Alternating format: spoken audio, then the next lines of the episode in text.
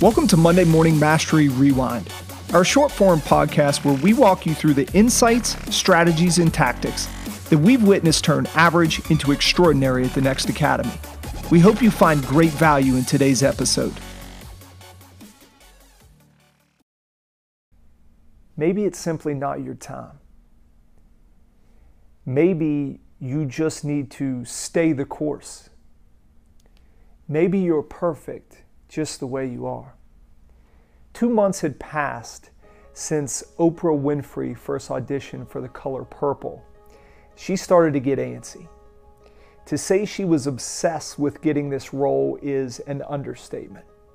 I heard Oprah talk recently about this experience, and she said, I called up the casting director, Reuben Cannon, and I said, Haven't heard from you. He says, uh, you don't call us, we call you. He said, Do you realize I have real actresses who audition for this role? You know who just left my office? Alfre Woodard.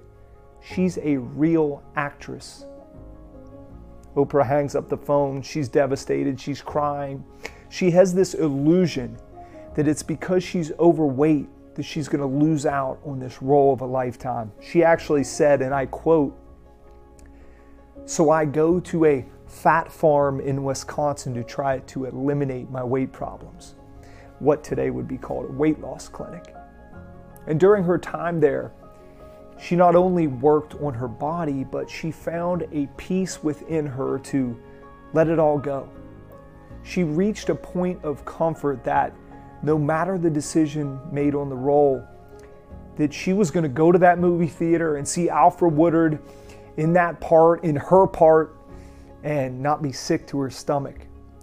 As she was coming to grips with this revelation while running outside on a track, this woman burst out of a door nearby and says, Oprah, there's a phone call for you. He says he's Steven Spielberg. Oprah picks up the phone and Steven says, I hear you're out at a, a fat farm. Oprah mimicked the director's voice. She said, No, sir, this is a health retreat. And Steven said to her, I would like to see you at my office tomorrow. And if you lose a pound, I mean a single pound, you could lose this part. So Oprah packed up her bags in seven minutes, stopped at the Dairy Queen, helped herself to three scoops just in case she had lost that pound, and went to audition. So, for those of you listening that feel like you can't break through, those of you that are wanting certain things to happen so bad in your life, for those that have been putting in the work but not seeing any of the rewards, I say to you, just keep going. Just keep going. You are right where you're meant to be. It will happen when it's meant to happen. Don't give up hope. And remember, a fire doesn't just devour obstacles, it uses them. When it encounters something blocking its path, it embraces that thing and builds itself stronger because of it. Without obstacles, a fire can't grow and advance. It needs obstacles. So do you. Obstacles are not to be resented. Challenges are not meant to be feared. They are opportunities to build you up and accelerate you forward.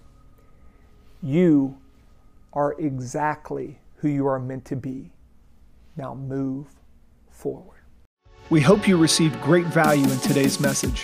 If you'd like to go deeper, head over to nextleadershipacademy.org and learn more about a leadership experience built to instill confidence and prepare construction leaders for what's happening now and what comes next. Remember, attack the day, own your life, and be next.